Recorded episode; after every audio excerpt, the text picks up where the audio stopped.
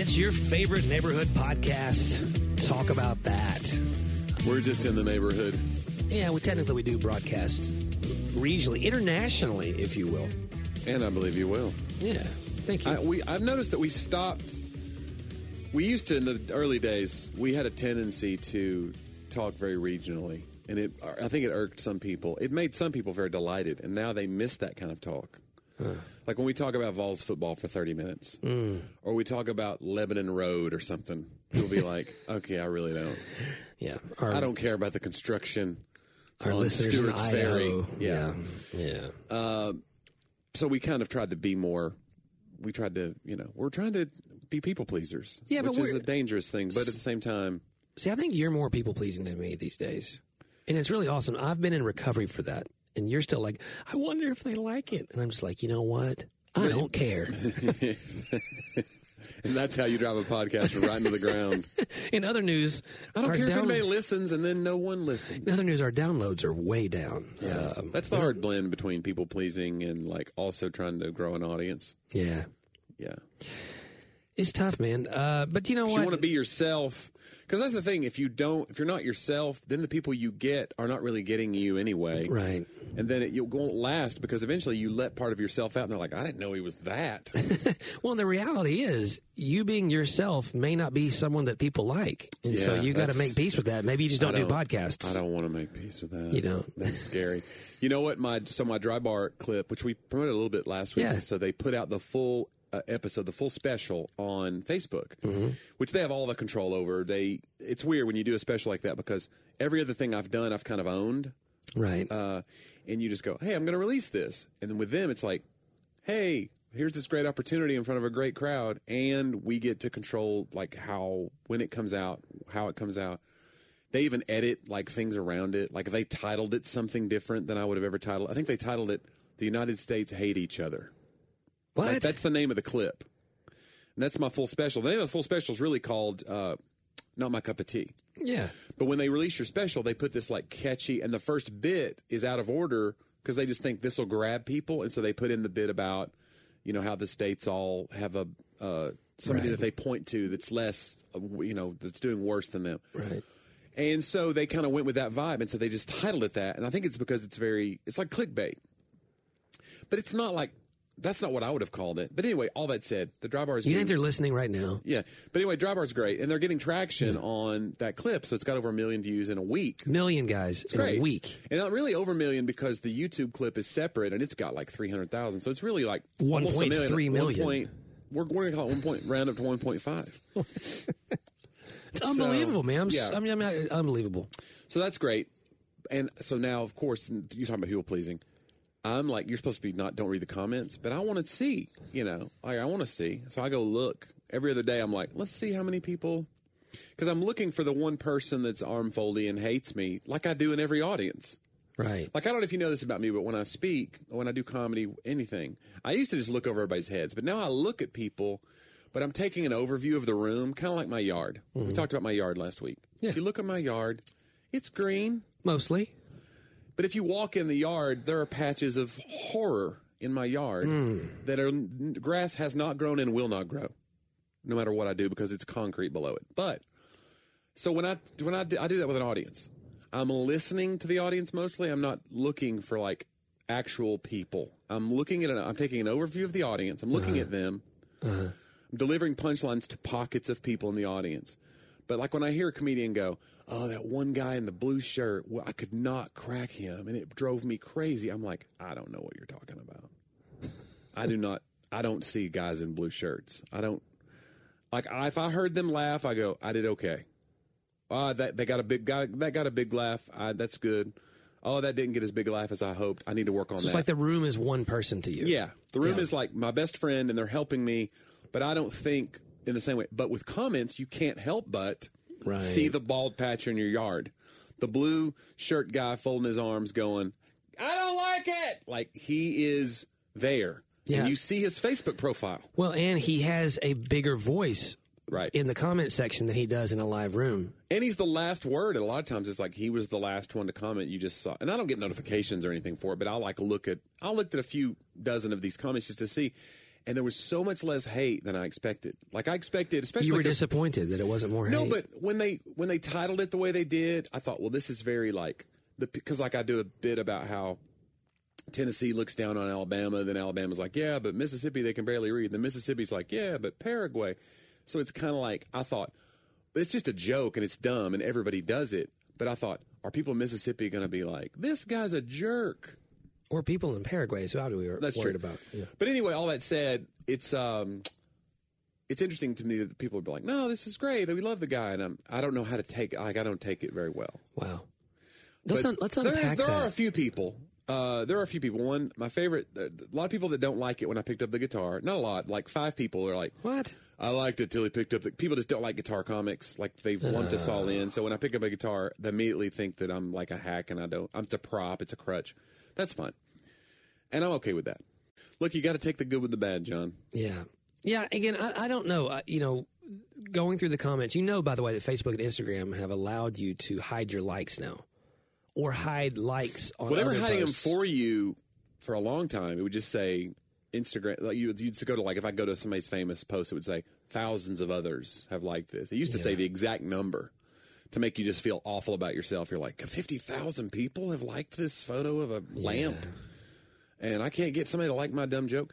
But anyway, now it just says, like, others have liked this. But you're saying you can turn it back on to where, like, people are actually You can turn it on and off because they originally started researching this several years ago for the purpose of mental health. You mean for yourself turning it on? You can turn off the number of likes that you see on your own posts. But you can still go click on it and see the list and scroll and see, like, oh, well, this is a lot of people.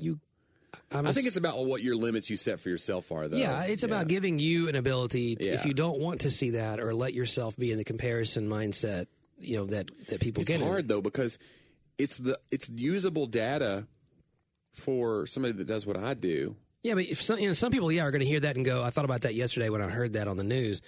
Some people are going to hear that and go, well, what's the point? Yeah. Like, and that reveals the point. It reveals, like, well, yeah, but if I can't get likes, why would I do that? Yeah. And you're like, well, yeah, that's the problem, though. Right. It's a double-edged sword. I get like an average person who just says, I want to be, like, my only goal in life is to be an influencer. I have no, like, discernible life goal, and I don't even know what I'm doing as far as, like, I'm not selling anything. I don't want to be a speaker. I don't want to be a comedian. I just want to be a person who gets like suntan lotion to give me $2,000 to tweet about them. That's my only goal. Yeah. Like that person, I can see them being upset and me being like, oh, well, you're already like a vapid whatever. Like, and I could just discard that person. But at the same time, like I'm in that boat of there's usable data. Like if I put out a joke and it gets a lot of retweets on Twitter, I know I kind of have something to try on stage maybe. Yeah. So it's hard for me to disconnect the mental health aspect of it from the actual, like, functional, pragmatic use of it.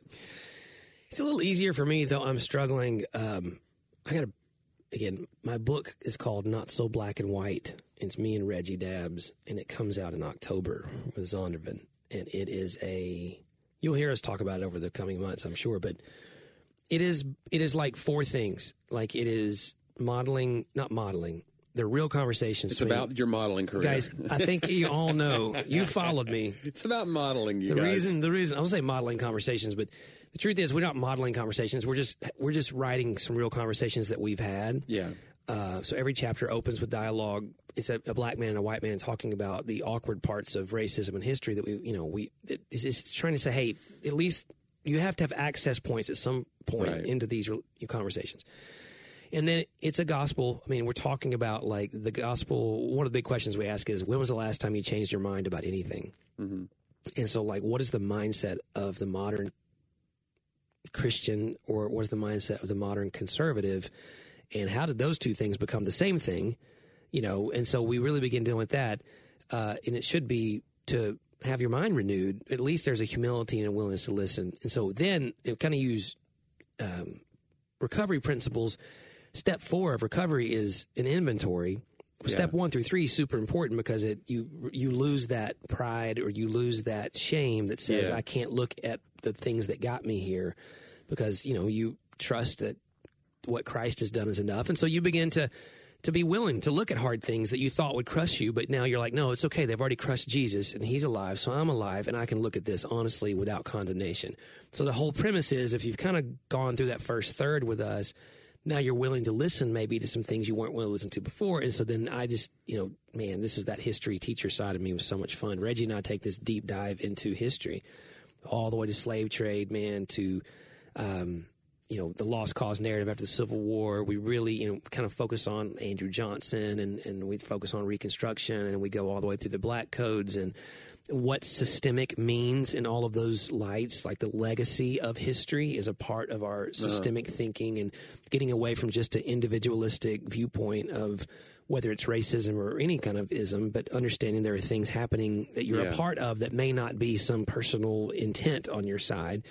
And then all the way up to the modern age, through the civil rights age, you know, through Kerner Commission, and then all the way to where we are today. And then that's the kind of the fourth part of the book, is we deal then with the political landscape a little bit, and that Christian nationalistic merging of the church, and how we got there with faith, and where are the dangers and the pitfalls and those kinds of things.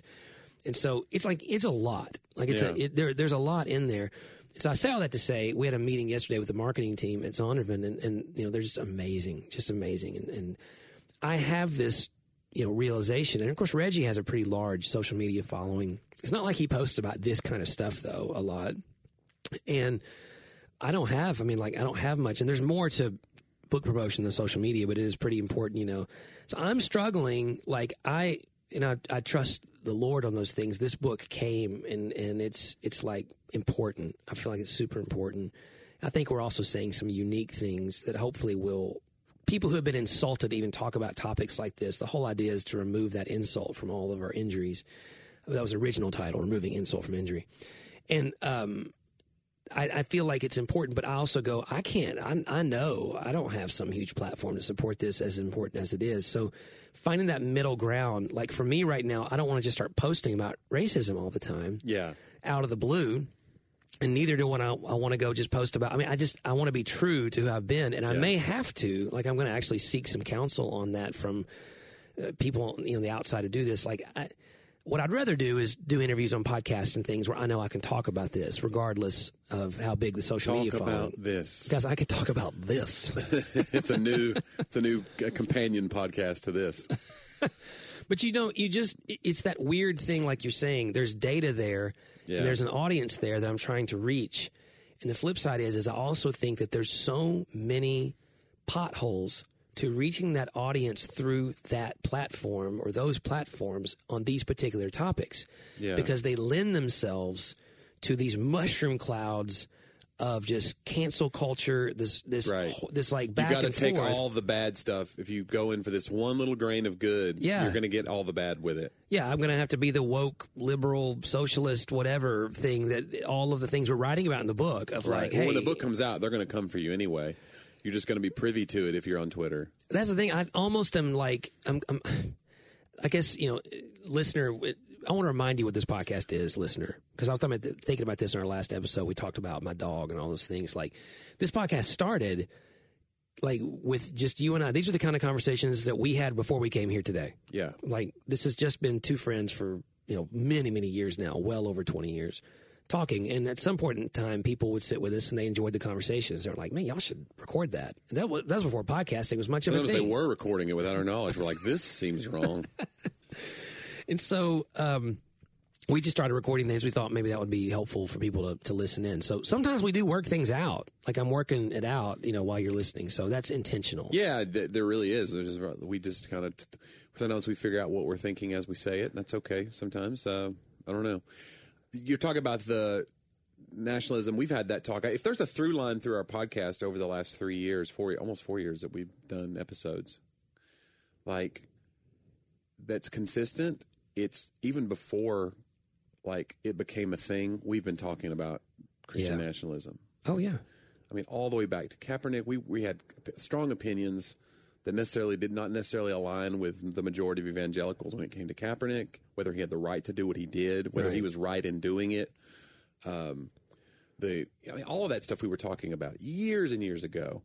And My brother even told me that. He was like, man, there's an episode, like episode 21, you guys were talking about how, like, there's a reckoning coming with racial stuff in America. Wow. We don't address this. And he goes, it was like crazy. It was like prophecy. I was like, I don't know.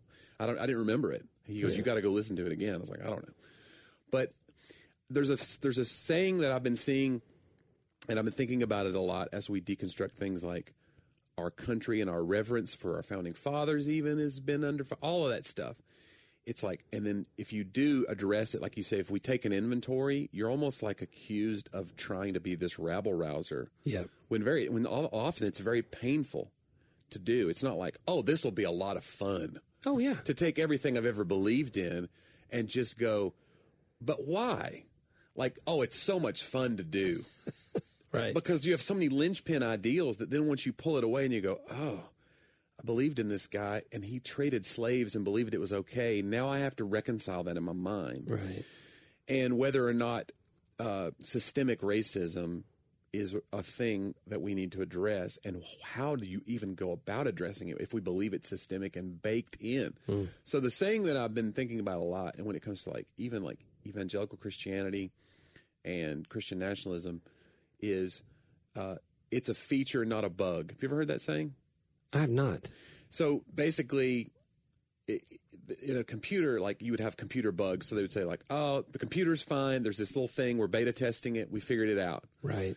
But sometimes you get like if it's a Trojan program that's built to steal your credit card information, you wouldn't. The computer company could be like, that's a bug. We're working on it. And then somebody else could come in and be like, that was a feature. That's what the program was built to do. Wow. And it's being treated like a bug because you're being duped. And so when I'm thinking about, when you're thinking about deconstruction, that phrase keeps coming to my head, is what I'm talking about when we talk about misogyny in the church even.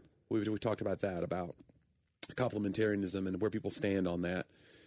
It's like when you see women being abused in the church and then it being swept under the rug under the guise of, we have to handle this within the church and be very Matthew 18. You know what I'm saying? Yeah. Is that because it's a feature, not a bug?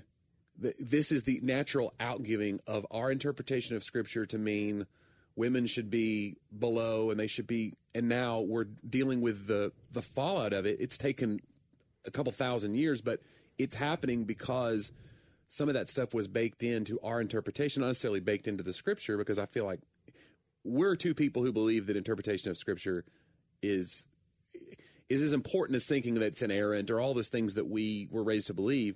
But I'm saying, like, we know that, you know, if you have a very misogynistic viewpoint and then you go, I charge you with interpreting these Scriptures, your lens is going to be that lens. Yeah. So I'm just, that's the thing, as we break down Christian nationalism and all that in our country, we look at our founding fathers and we kind of have this side eye towards them now. And do I think that's right or wrong? I don't think it's right or wrong. I do think that it's like, I'm wondering, and this is where you get into CRT and people talking about, people always want to throw critical race, which basically that's what that is. It means the system is built to get the result it's getting. So the system has to be dismantled to blah, blah, blah. Whereas we, for a long time, would be like, no, we just have a few bad apples who have made this thing bad. But people are good, and we have some racist people, but they were all – Martin Luther King came, and now racism is gone, or whatever we thought we believed. And now we're like, yeah, but then you look at, like, you know, more there was a stat that I saw the other day, and it was like, more black people age 18 are in jail than are in college or something like that. It was like some crazy thing like that. And it talked about how it was all these industries. This was an English talk show, and they were reading things about America in a very bad light because this is how we're perceived in Europe. And they were talking about how many industries, this percentage of this, It was like paint and appliances are built by prisoners. So it was like a back door to a new slave trade, because you can imprison mass incarceration of black people, and then you can get them to do work for 25 cents an hour. And so it's this whole thing, and I hadn't really thought about before, and I go, it's hard to go, but that's not baked in. That's just an accidental. So I'm going, is it a feature or a bug? And so, again, your book's going to address some of this stuff, and it's going to hit people hard. It's going to hit them the wrong way. They're going to be like, because you're attacking this this city on a hill idea of America that we've always held to. Yeah, and I think that's the, you know, it's so funny. Well, not funny, it's so tragic. The things, something is baked into everything. Yeah. But there's nothing that doesn't have something baked in. That's the nature of it. Well, everything we do, I mean, that's a quote that I've thought about the other day is like a personal motivation quote. And it said, your life is, what's the thing? Your pattern is completely, perfectly engineered to give you the results that you're getting. Yeah. So it's that whole thing of like, if you hate the way your life is, make a move. Like, do something different or you're going to get the same results. And it's like, so you're right. Everything has a baked-in outcome. It does. And one of the things that I think it's hard to take note of what you're not seeing. Yeah. I think that's one thing. And so, for example, you know, we're watching a show called Jamestown on Prime Video, okay? Have you seen Jamestown? Uh-uh. It's really good. We kind of avoided it for a while. We thought it was going to be, again, no judgment to anyone, but we thought it was going to be like Game of Thrones or something. A lot of those sort of period pieces seem to just be lots of over-sexualized, violent things that just quite honestly just don't jive. I mean, like, that doesn't help me in my life. Even if I love the story, that's what's so sad. There were some things I'll start like, oh, this is a fascinating premise, and I just can't get past, you know, some of the stuff in it. It's just not healthy for me. And so it's not really that, though. Like, things happen, you know they're happening, but it's not graphic. Like, they're not, you know, and it's a drama. But in, like, season 2, at the very end of season 1, they bring slaves in, like, 1611 to Jamestown. And one of the things that really struck me is one of the guys was a prince in Africa. Mm. And I forget exactly which part of Africa he was from, but he was a big deal. I mean, he's brilliant and powerful, and he's got a lot of the good kind of pride. Like, there's this, he's being treated this way, but he's an equal in every single way. He just was captured. Yeah. You know, and they don't see him as that. And so it's so painful to realize that we know the stories of our white founders. And I think there's this both and here, which is someone like Alexander Hamilton, who absolutely abhorred slavery, and he was raised in the Caribbean, and he was very, what we would think of as progressive, but there were lots of people in their time who were against it. And even there were slaveholders who were against it. That's such a weird dichotomy, but that existed. People, I mean, Thomas Jefferson wrote horrible things about slavery, thought that the institution should go away, but he needed the institution and thought he would be a better version of it, basically. Right. And so, like, you know, Benjamin Franklin. I'll be the benevolent. Yeah. Right. We'll be the benevolent slaveholders. Yeah. And I wrote this in the book. Benjamin Franklin is this perfect picture of the tension. He started off as an attorney, and he actually brokered slave trades, like in his younger days. And in his older days, he had a complete shift of heart here, a total change in his way seeing it. And he was actually the president of one of the abolition societies, like out of Philadelphia or somewhere. Yeah. And so, like, he now fought against the thing that he had helped to establish when he was a younger man as an older man. And you go, you know, I think that's what we just tried to say. Instead of us making conclusions from that, that's a great picture of what it is we're dealing with here. Mm-hmm. What we're dealing with is a both-and situation where we can say what he did in the early part of his life is absolutely – it's horrible. I'm not speaking even from a sin standpoint, from the scriptural side. Like, it's ethically wrong, and certainly spiritually wrong. But – then how does the country grow from that? Well, you had some people back then who, though they didn't break down the institution, they failed, and maybe they should have tried harder, but they did speak out against it, and some, you know, really went far. But you have someone like Benjamin Franklin fighting against it in some form or fashion and saying, you know, this is different for me now. So do you give him any sort of redemption. Right. What's the way forward? Or do you go, well, yeah, but you still, you know, like you did the thing. And so we talked about that before, about how that's why cancel culture is so antithetical and so kind of ungodly, because there's no way forward. It's you did a bad thing. You're a bad person. You're done. Well, but let's be honest, though, and this is where I correct myself back the other way. That should have been criminal. Right. So we want to elevate on, and again, I'm not meaning to be stereotypical, but we want to elevate on a conservative side a law and order mindset that you should be accountable for what you do. And so I understand people saying Benjamin Franklin did what would be today trafficking and criminal. Yeah. It wasn't against the law then, but where do most laws originate? However, now I know we're getting really deep into it now. Most laws originate out of some sort of moral compass. Right. Whether or not we all agree where the compass is pointing, that society develops legal statutes in order to enforce some level of morality that is shared among that community. Among that community, this was something that they knew was wrong. Most all of them wrote against it. There were some that became so convinced then. That's where really white supremacy became more of a thing. It didn't start off, a lot of it did not start off as white supremacy. It started off as an economic opportunity. Yeah.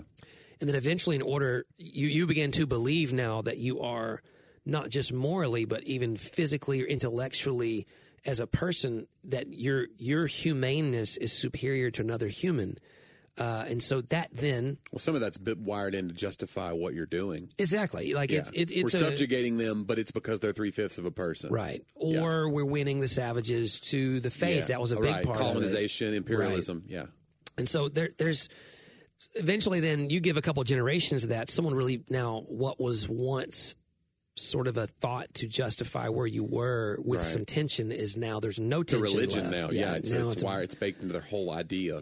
And even into their actual religion. Right, yeah. And so, but I think about how many people, and this is where I was going, this is what history doesn't tell us, and this is the tragedy of it and why I get it. Like, there were plenty of black Benjamin Franklins and Alexander Hamiltons and people highly intelligent, highly capable, and others, just moms and sons and daughters and family members who are just people, honorable people, living their lives, serving one another well. And we, for the most part, history does not remember them. And it doesn't even it doesn't even acknowledge often, it acknowledges the tragedy of their slavery, but often not the tragedy of their humanity and the humanity lost. We can say, think about this veneration we have for, or this honoring, I should say, we have for like our ancestors that weren't famous. As white people. Yeah. Well, you know, they fled persecution. They had the ability to do that. Mm-hmm. They fled famine. They fled these things, and they came out of courage. And so we're kind of like this sort of universal they we're using there. And it's like, wow, these people out of courage came in, and they got into wagon trains and crossed the frontier and dealt with all of these things. And I agree with that. And we sort of have this place to honor the faceless, nameless, vast number of people who by choice, they didn't necessarily have a choice. They thought they were fleeing something, but it wasn't like they were taken into captivity to do so. And so they get a credit for that. It's almost as if, though, we have so ostracized the memory of the black people that also helped to found America by force, that because of their situation, we're not even able to honor the lives that they led that were also equally as honorable. That often their children are being taken away from them and sold to someone else. Their marriages are not considered legal. And that's not true everywhere, but it was true in a lot of cases. And you go, I think that show helped me see, like, man, there's a person who was, quite honestly, from what I can tell, probably more capable than the governor of the colony of Jamestown. This guy, you know, but because of that, like, how do we remember him? We don't have an ability to remember him. Footnote, yeah. He's barely even that. Someone had to write, you know, but that existed. That's a real thing. And so you don't know what you don't know. And in thinking of that, that's the true tragedy of it all. that to say, hey, I don't really know who all came or didn't know. And I'm glad that there's so much genealogical research being done, historical research being done, archaeology being done to restore. And I think sometimes white people today go, wow, you know, we're just trudging up, like you said, so much, you know, difficult history. And it's like, I can look back at my poor ancestors and I can honor their struggle.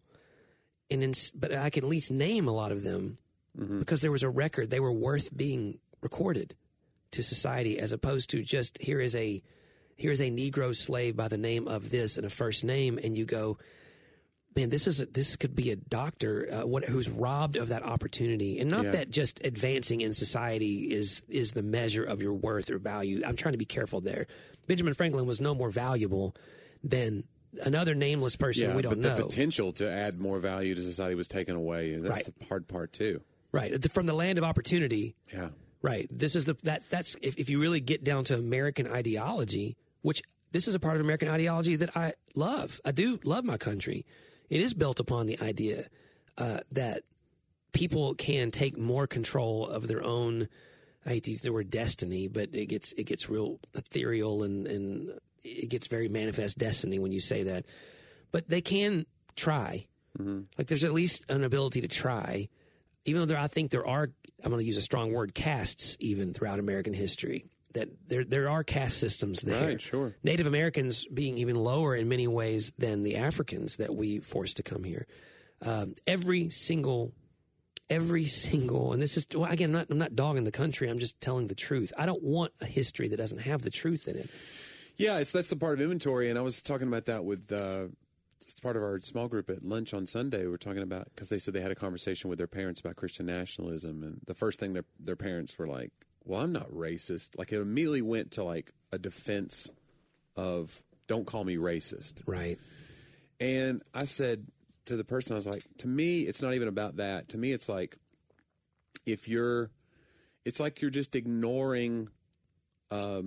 like if you have a bad marriage and you fight all the time, you've got these scars, you've got these struggles, but you just keep putting on that brave face. You never go get help. You never have the hard conversations because other people can't know that we're dealing. Right. It's like that fear of that.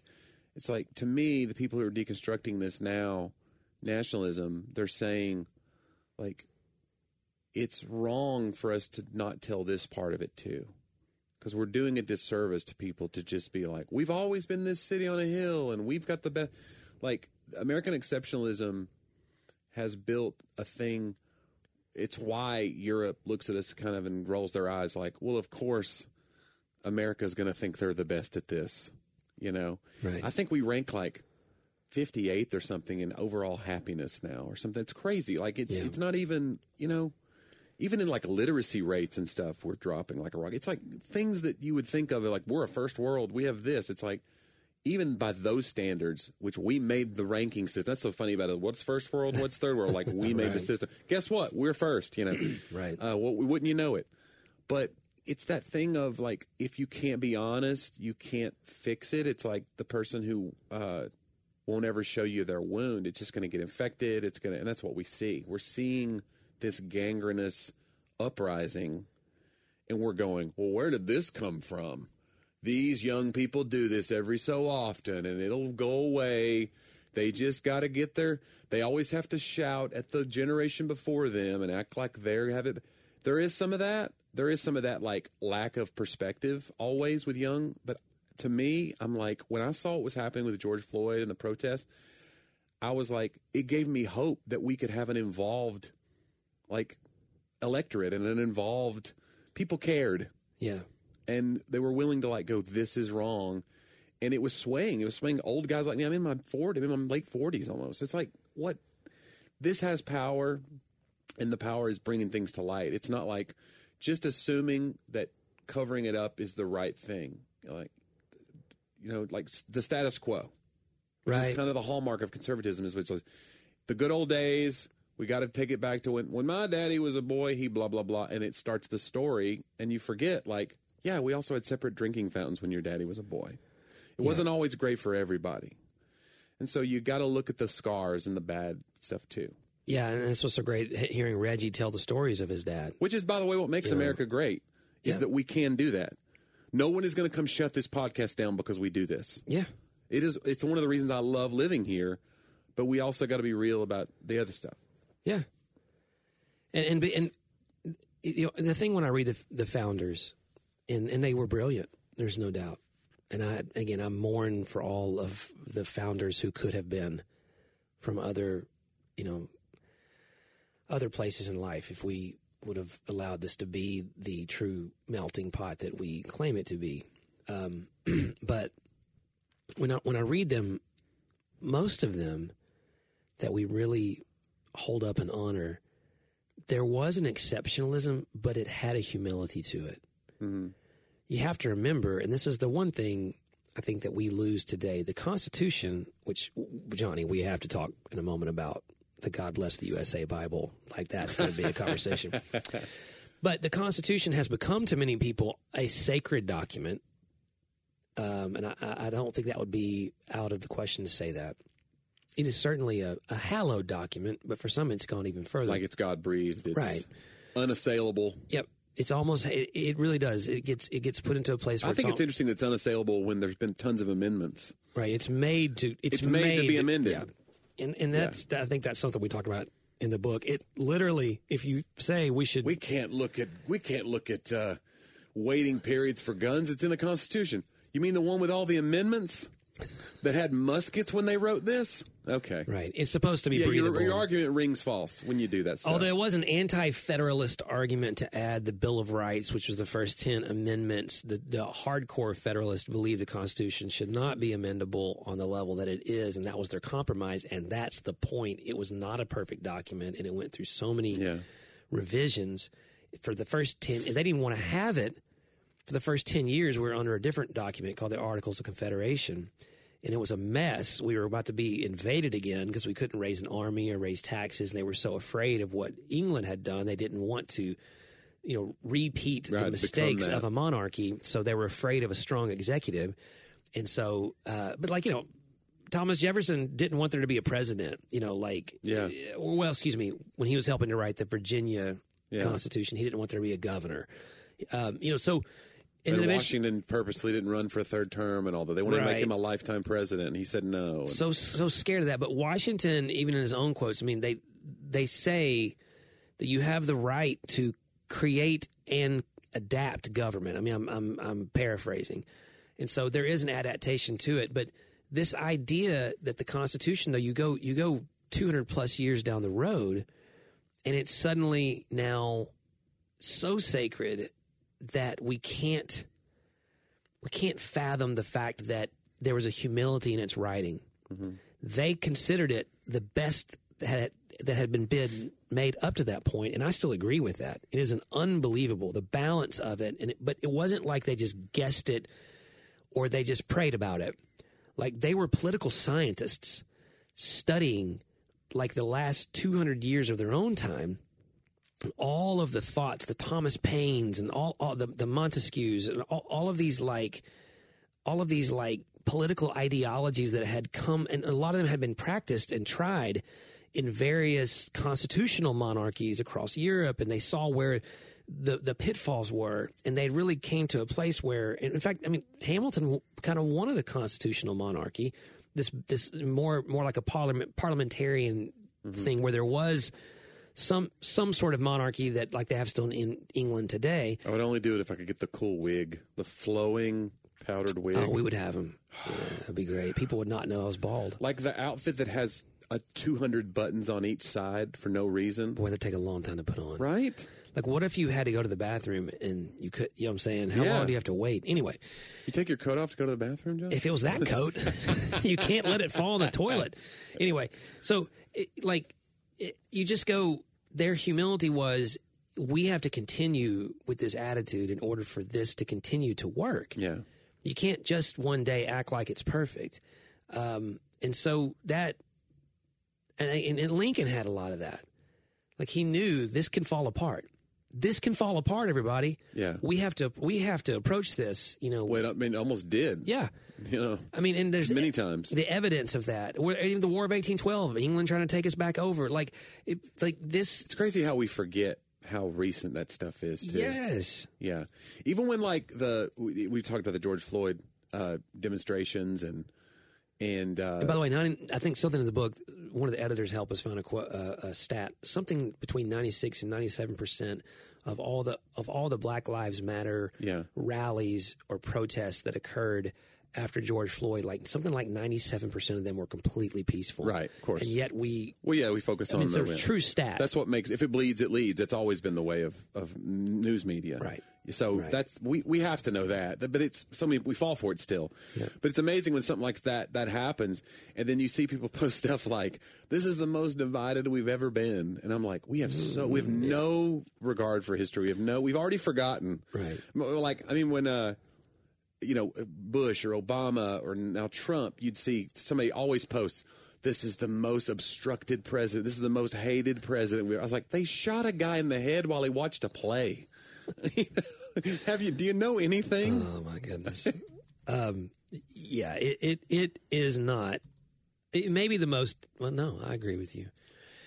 I mean, certainly when you come to a place of war. I think it's just we know everyone's ideas because of social media.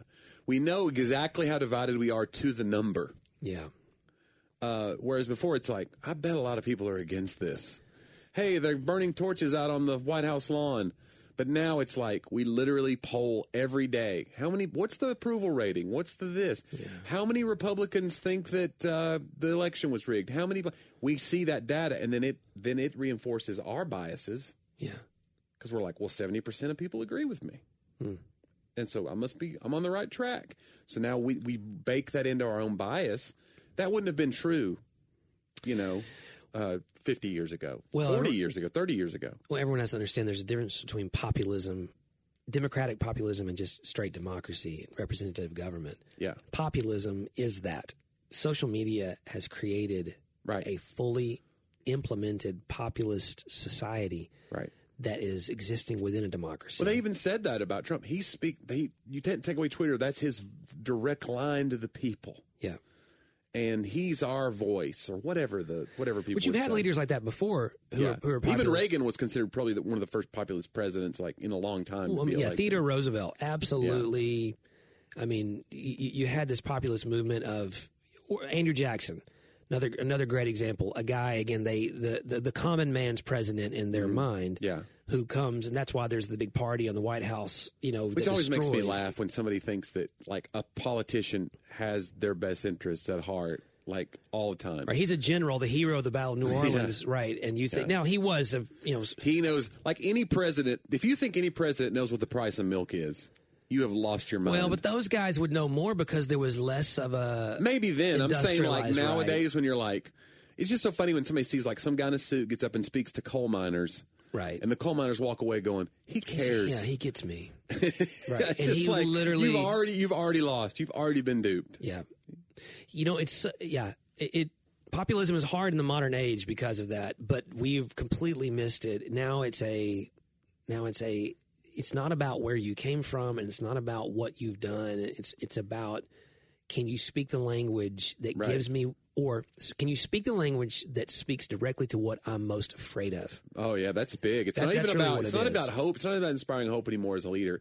It's about pushing the right fear button, and all parties do it. Yeah. You know, we said that before on the podcast, that I felt like when Bernie was a front runner back in 2016, he was pushing, like, rich people are the enemy.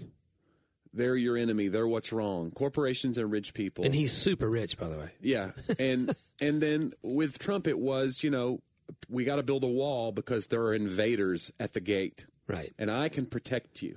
Right. And he would paint this dystopia, and it 100% worked. But it's like all of it plays on fear, whereas I feel like when Reagan came in, I mean, I've seen old clips, and there was some of that, but there was a lot of, like, it's morning in America again. Like, there was a lot of, like, we're the city on the hill. A new dawn is coming. But, yeah, he was playing off of Carter's bungling of foreign policy. He did make communism, though, the thing that had to be taken down. Sure, the Red Scare, the Red Menace. He had to finish the Cold War, you know, and but But I'm saying his marketing was not necessarily all we've got to. When he got in power, obviously there was some of that, and he definitely was. And there was also a law and order narrative to his world as well. But you're right. There, I think just in general, I'm just going to say this, just in general, even through the Reagan times and even through the early 2000s, there was something more to those roles that included also being a statesman of some sort. Yeah. Like, I'm at least expecting you to be good at. There's a decorum that's expected. Yes, a statesmanship, Whereas that's where populism can really get crazy, because the more vulgar someone like Trump would be, it would fire up his base. Right. Because they'd be like, he's like me. Right. It was not his station in life that they identified with. Yeah. It was his vulgarity in many ways, or his... You know, they're like, he don't even care. He speaks truth to power. He doesn't care. Lots of people in the early, especially like 15, when I was having conversations with family and friends about this, lots of them, that was the only positive point they had is he tells it like it is. And I was like, that's not always good. Right. Like, telling it like it is, it became like a new ethic. Uh-huh. Because, and I understand the overcorrection, because they feel that politicians had lied for so long, or were not really. Yeah, or you dance around the issue. Right. You let North Korea just do whatever they want for a whole couple of presidencies, and then Trump comes in and does some saber rattling, makes fun of their leader, and we're all terrified. What are you doing? They're going to bomb us. Yeah. And then the guy backs down, and you're like, see, Trump. You know, it's kind of like that weird thing. It was a strange experiment, but it is. And it's like I don't like it, and I don't. But I'm thinking to ignore it and ignore the history of it is at your own peril, because it 100% tapped into something. Right, that will be tapped into again. That is baked in. Again, it's talking about, is it a feature or a bug? There is something that is baked into what America is now that he completely captured. Yeah, and it did not resonate with me, but it resonated with a ton of people around me, for sure. Yeah. And I think understanding, and I think that's what we're trying to write about. Like, I've said this in the podcast before, it's another concept I didn't write about, but I'm writing about in other ways.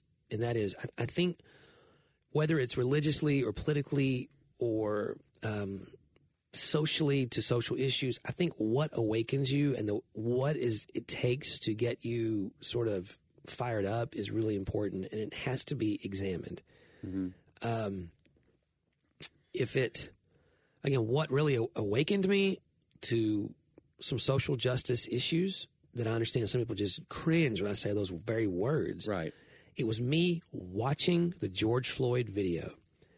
I'd been thinking and seeing. I'd seen Ahmaud Arbery, and I when I saw this, I suddenly felt, I cried, and I felt in my faith that it was dishonoring to God at this point in time to not be on the right side of this, to at least say that this is not right, everybody. Right. And I felt that Martin Luther King, I mean, since then I've, that the greatest threat to civil rights is not the racist, it's the white Christian moderate who thinks he's against racism, but never actually jumps into saying anything about it, and therefore reestablishes the status quo while thinking that he's affecting it. He's actually doing way more damage through, that's what he said, the silence of our friends. It's not the actions of our enemies. A negative piece, because it's this absence of conflict, but we need to have conflict so we can heal. It's like the married couple that never fights. Right. They're like, man, it was out of nowhere. Right. I don't know what happened. We never, but there was something seething in there that you never addressed. Yep. And so that's what Martin Luther King's the expression of complete exasperation at the white moderate was. It was just like, you guys are just letting this go and thereby siding with the oppressors. Right. You're going, oh man, I don't like it. Yeah. But I don't have to, and again, not to put hot button issues, but by definition, that's privilege. Yeah. If you have the ability you can ignore it, to disengage and it not affect your life, there are others who don't have that privilege. They can't disengage this. And when you begin to realize that, now it's a choice or not to join in with those who have no choice but to engage. And so for me, what awakened me was both an event and what I believe a lot of conversations that were related to faith that brought me to a place of going, this isn't about me being upset at the politics. Right. This is, politics did not awaken me to this. Like, the gospel awakened me to this when I saw another human crying out for his mom, and I saw an injustice. And then, quite honestly, I saw a lot of Christians defending the injustice. And seeing that, I go, no, maybe the shepherd in me says, no, I mean, and if they don't know, it's not that they don't know any better because they don't, something's wrong or because they're dumb. Because I don't want to sound elitist on that. I'm just going, we've lost our way. As a pastor, yeah, I realize I'm at fault here for not shepherding in a way that would help people through this. And because if the believers are not speaking to it, then we have a problem. So that, again, but what awakened you to Trumpism was the question you should ask. If that's how you feel, when did that happen? To your point, what were you afraid of? Right. What were you inflamed about? Because what awakens you really, really matters, because it will take that to keep you awake to that. And they got to keep pushing that button. That's the whole point we made last week, where we talked about how it's the media's job to keep you on their side as long as, to keep you on their channel as long. So they have to keep inflaming us, and it's us versus them, because that's what sells. Right. So you have to create fear of the other side. This is the greatest threat to X, and you just insert whatever it is, and you throw hyperbole because it works, and it. Every time we're like, they're the bad guys. Yeah. And go get them. And, it sells, you say it sells newspapers. Now it sells elections. It sells, leadership positions. Yeah. And I think there really is always a middle, and I think, or a center that I think is important. And I've had some great conversations with conservatives who have really well thought out ideas of what they're doing. And I, personally, again, not a Trump guy, but I have met some people who what awakened them wasn't just Trumpism, that there truly was policy things in the conservative movement that they felt were important to the advancement of the country, and they weren't on board for all of the crazy stuff that he was saying or whatever. Right. They endured it in order for a certain way to come about. So for me, like, there's this. I guess, hey, I can live with that to some extent. Like, we all have to endure something. There's no perfect politician or perfect political party or hey, I'm not expecting politics to be that. But I think if I have something that feels, whether it's the church or anything outside of Christ himself and the gospel, that feels perfect to me, and I'm not having something that I'm going, okay, hey, I have tension here. Right. Like, what, yeah. Then if what awakened me felt perfect and it wasn't Jesus or the gospel, then I go, man, you got to examine, because everything that can be shaken will be. That's a tough scripture, but it's so real to me that it can't last if we don't look at the origins or the foundations of it. Well, and the bottom line politically too is that, like, if you're not aware of the flaws of your side, you're just cheering for a sports team at this point. It's like the people, like, I'm a Lakers fan, but when I watch a Lakers game, I'm not like, we didn't commit fouls. Because, like, no NBA player's ever committed a foul. Right. They always complain every play. But I'm not like, oh, it's always the other team's fault, Yeah. That's what you are. I mean, Jerry Seinfeld talked about that. He was just like, if you hate a player and then he comes to play for your team and he puts on that jersey, he's your favorite player now. We're rooting for laundry. And so that's what America has become. Wow. It's blue. We have blue and red laundry. And we're just like, my guy is a good guy and your guy's a bad guy. And we can't see the bad in our good guy.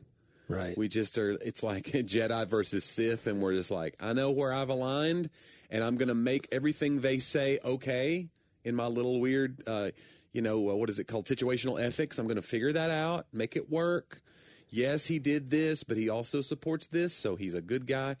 Like, you don't know the whole story, whatever I have to say to make it work, and it works on both sides, but we're rooting for laundry. But you also get this, that's hilarious, by the way, rooting for laundry. Thank you, Seinfeld. But you get this, he's pretty good. I think he's going to make it. He's going to make it. You also get this flip side, though, this counteractive, reactionary way of thinking that says, and I've talked to some people that say, well, they're all evil. Right. And like, so accountability is not even worth it because we're all so broken that, like, why even try? Right. They really get there usually when you have pointed out a lot of flaws in their own candidate. Yeah, yeah. And they, instead of acknowledging any good in the alternate candidate, yeah, the only thing left to do is to throw it all out. They're all corrupt. Right. Yeah. And then that can become intellectually or politically irresponsible a little bit. Instead of just going, how about we just acknowledge that they're both. Yeah. Like they're human. And then be okay with if our candidate that we normally side with their jersey is doing something that doesn't work for the ideologies of our jersey that we thought up to now. Yeah. And be okay saying the other side, same thing. Like, and then you're just holding somebody accountable. Because now it's like if you hold somebody accountable, it's like you're falling in line with the other side just by doing that. That's the fear. Yeah. If I say you're right on this point, I'm going to come off looking like a liberal. I mean, I can't have that. That's the worst thing you could ever call me. Right. So if I say, maybe we should look at police reform. I've seen the numbers, and you know what? Man, I had no idea. We should look at this. Oh, man, you've changed. Like you're afraid. You're hearing in your head the voice of your old uncle saying, whatever you do, don't become a liberal. They're destroying the country. And you don't want to be that. And so you're afraid to give anything, even when confronted with the truth or like irrevocable data. You're like, yeah, but that voice in your head, it's what we fear motivates us way more than, what the hope of a better country or a better world. Well, we fear being canceled. Yeah. By the people that are our tribe or our community. And we fear change because we're like. Because it will happen, probably. Yeah, that's the hard part. That's the thing. It's happening with or without us. Yeah, that's one of the reasons I steer away from posting important things. Yeah. If I post something important on social media, it's going to be a long video. Yeah, where I can give some context to what I'm saying. Because if I just post little things, it's like, death by 1,000 paper cuts. Yeah. And it doesn't help. Right. So that's my big thing. If I can't help or edify or make a, we need to say things. And I feel very guilty then, like I'm not on the front lines where I should be. But if the front lines is a place where a real battle is not actually happening, we're literally just taking, basically standing in a field shooting at each other, then I don't necessarily want to die on that field. That's how Hamilton died. He stood in the field. I'm saying it's so tragic. Hamilton literally died in a duel. That's not the way that story should have ended. That's what social media feels like to me. Like we're just pointing at each other with. I can't even hide behind a tree. Yeah. We're just going to do this, and hopefully, So I just go. The fear of that. At some point in time, you're right. Like. I want to hold all sides. And if I've had any sort of arguments with people in person, it's been that. Why do you not hold both sides accountable? And for me, as a Christian, I go, I've never, I don't feel a need, quite honestly, to take down everything about liberalism because they're not even the people I align with. Mm-hmm. I would already expect a lot of things about liberalism to be counter to the things that I believe. So I'm also not like taking a pitchfork to go track them down either. Well, it's like the same thing. If you have something to do with your family, you're going to pull them aside in private and be like, "You're way out of line there, Uncle Carl." And they're like, "Well, why didn't you go to the neighbors down the street? Why didn't you go to the neighbors, kid, and scream at them? Do you see what they're doing?" And you're like, "I don't have any authority or anything into that that space." So. I don't know, Johnny. I feel like today we did it finally. Man, it only took 160 something episodes. Yeah. We fixed the problem. Yeah, people right now there's weeping. But maybe unrelated to our podcast. They've turned it off. They're like, is there a sports podcast I could find? Maybe a movie review thing. Speaking of reviews, we got a new review. Oh, well, that's nice. We always love hearing reviews from our lovely listeners. Let me see. Let me go. I'm sorry. Let me. We assume they're lovely because they like us. Right. We attach like great. After all that stuff we said, we get rid of all the negative reviews. Yeah. Actually, you can't do that. So. No, you can't scrub those. The title of this one, this is from Smidge 427383. Wow. That's his Christian name. It's his name, yeah. It says, we love this podcast, 5 stars. My husband and I, she says, we love this podcast, 5 stars. My husband and I Binge listen to this podcast on long road trips. The perspectives shared are refreshing, honest, and vulnerable. We appreciate the humor. Seriously, so funny. Paired with a gospel-centered message that is thoughtful and gracious, but also honors truth. We appreciate you both. See, I like that. Yeah. Because the both part, you feel like you don't get as much appreciation as I do? I was going to say, they usually only appreciate me. So that's interesting. You're like, finally throw some Thank you guys for giving Johnny a bone here, because this guy... Boy, no one likes him. Also, we had a listener email that was interesting because a few weeks ago we said, hey, there's probably some positive things that have happened on the podcast. Sorry, during the – lots of positive things on the podcast. Yeah. But during the pandemic. Yeah, what's the silver lining? Yeah, and so somebody – they said, hey, it's been a few weeks ago, but you guys haven't read any emails on the positive part. So this is someone named Logan, and he says, me and my family are missionaries to Peru. And every year we come home to the States for a few weeks to see their family and their friends. And last year we were supposed to be in the States for 2 weeks, but we came in March, and guess what? Got stuck in the States for 10 months. But thankfully, here's the good part. So he's given us some good things. Our home church had a ranch that we stayed at, and they generously offered me a part-time job to make a few extra bucks. So as a 16-year-old, he says $5 an hour was a lot of money that he needed. Another good thing that happened was that he had an internship then at the same church, which allowed him to start new relationships with the staff. He says, love the podcast, love you guys, keep the good work. So thank you, Logan. I love when teenagers are listening. That's always a lot of fun. I love when teenagers get a job. Yeah, man. Way to go. Bro. When was your first job? I was 11. Oh, right, because you were weed eating with your dad. Yeah. Family business. Actually, 11 was when I probably started weed eating. I think I was blowing sidewalks at like 9. 14? Yeah. I worked like a weekend at the Knoxville Zoo. Wow. They do this thing called Boo at the Zoo. I think we do it in Nashville, too, now. Yeah. Where people dress up.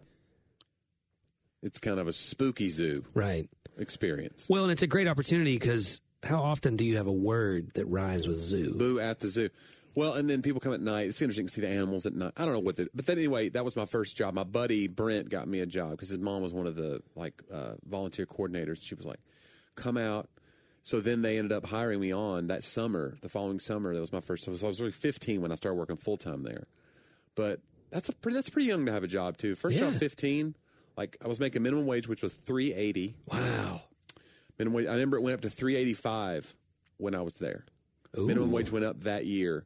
Which I don't remember what year it would have been, 87. 5 cents. Went up 5 cents. And I don't know who was I can't remember who was president then, but they were like, you know what, let's do this. Did you say 87? I guess it was 87. Yeah, 87. No, it would have been 88 maybe. No, yeah, 88, 89. Because I graduated in 92, so. So Bush Sr. would have been 88. So he was like, you know what, let's do this. I've got the political will to get a nickel to the poorest people. The poorest working people. Get a nickel. And I'm sure there was still... John, that's back when a nickel was a lot of money. There was still pushback, though, probably like, this will bankrupt the country, you know. Anyway. So $3.85. I remember thinking like, all right, we're doing it. Wow. Yeah. Yeah. Yeah, well, I mean, hey, look, it made you into the man you are today. It did. It was an interesting job. My favorite part of that job, I may have told this on the podcast, but every day you'd come in, slush puppy machine, which is a... sugar water liquid that you mix up in these jugs. It's like you put like a little syrup in the bottom, you add water, and you make this solution. It goes in the top, and it's still like a pool of liquid. It's not frozen in the machine. It freezes as it comes out. Huh. Well, it's just sugar water, so guess what? We're in the middle of a zoo. Ants get in there every night. So every night I'd have to come in, get a little cup, scoop out the ants. Well, every now and again, I'd forget. Because you're doing your morning checkoff. Okay, I got it. Genesis is pretty important. So you're just filling that first slush puppy, and you just see these little black specks go flying into this drink, and you're like, all right. And you hand it to him? Well, sometimes you didn't see him. Like, if it's a purple one, oh my gosh. You're just like, it's dark purple. It's a grape slush puppy. You're just like, well, I think I invented bubble tea. I invented the first chewy drink. Oh, my goodness. Without meaning to. Wow. So, protein. It's a protein shake. I don't think that this should have been, there's a class action lawsuit I've been a part of. And if you or your loved ones have been affected. It feels as if that the health department should have been inspecting this, and that perhaps there shouldn't have been ants you cleaned out every morning. There should have been better storage. I worked with people who would do pranks on stuff like that. Like, if they had a customer that was rude, and they're making slush puppy. Like, if you push, like a couple of pumps of the fluid, the syrup. And then you get the clear slush puppy, and it makes the grape, right? Right. But they would just go they just start hitting that button. Well, if you do it with red or purple, it gets really black. It's too dark. It's too much of the concentrate. Right. But if you do it with green, this guy noticed, it doesn't change the color. So if you get somebody rude that ordered a lime slushie from him, he would hit that thing, some kid that was mean to him. Wow. He'd hit that thing 15 pumps, and then you hand it, and the kid takes one drink and goes, no, I'm not drinking this. And the mom looks at him like, I paid $3 for this. I don't care if it turns your colon green. You are finishing this. And so now they have to turn up the horrible cough syrup slush puppy he's made. So wow. They fired him, I think, later. Not me, who forgot the ants, but they fired that guy. Because this is why we don't hire 14-year-olds at zoos. This is why I'm not in customer service anymore, too. I wasn't really cut out for customer service. This is not a. Yeah. Did you know, by the way, you said syrup because you said it correctly. Syrup. My wife says syrup. Syrup. And I was like, oh, are you going to go travel to Syria next? Like, oh, you know what I'm saying? Got him. I did. I mean, there's no way it's syrup. It can't be. It's syrup. I mean, how many other? I'm trying. Syrup. Yeah. Some people hit it too hard. Syrup. Syrup. I don't know if they do. Like E, like C. Syrup. Syrup. Yeah. Oh. That's too much. We have hit so many important things today. Haven't we, though? Man, it's been so good. So, hey, thank you guys for listening. You can go over. Maybe we'll read your review on the air or answer your question. Leave one. Got to do it, yeah. And thank all of you for doing that. We appreciate that. We do know, obviously, some of our people who are not on Apple are looking for ways to leave reviews, and we're going to hopefully add that to our website pretty soon. Oh, right, where you have a little widget there for you. Yeah, you can come do it on the website, and we can read it from there. So. It'd be great if we had a widget where they could just submit a question, and it goes directly to us, too. That's not like a whole form. They could do that. There's a widget out there for that. We could do that. I'm glad we're talking about it in front of them. Yeah, I mean, why not? Would you guys like to see a widget? What if there's a widget just to vote on whether or not we add another widget? Wow, that'd be great. It's like it's a poll, a polling device. That's fine.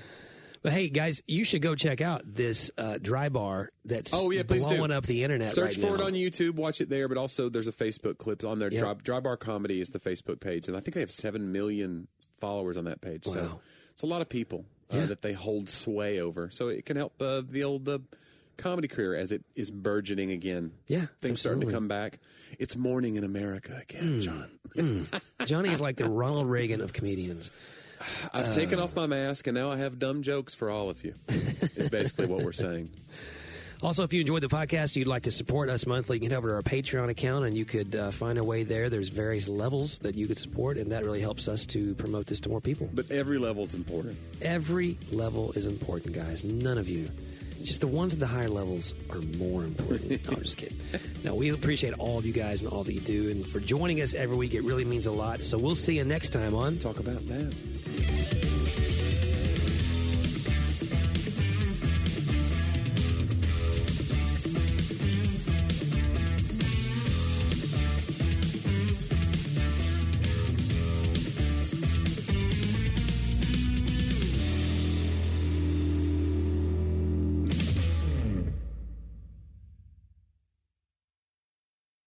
Tired of parenting advice and news headlines that are more confusing than assembling IKEA furniture, we've got just the podcast for you. My dear friend Abby and I are here to help you navigate the parenting roller coaster. Should your kids be on social media? What should you tell a friend facing an unplanned pregnancy? These are just some of the many questions we tackle on our podcast. Subscribe to The Real Deal of Parenting wherever you find your podcast.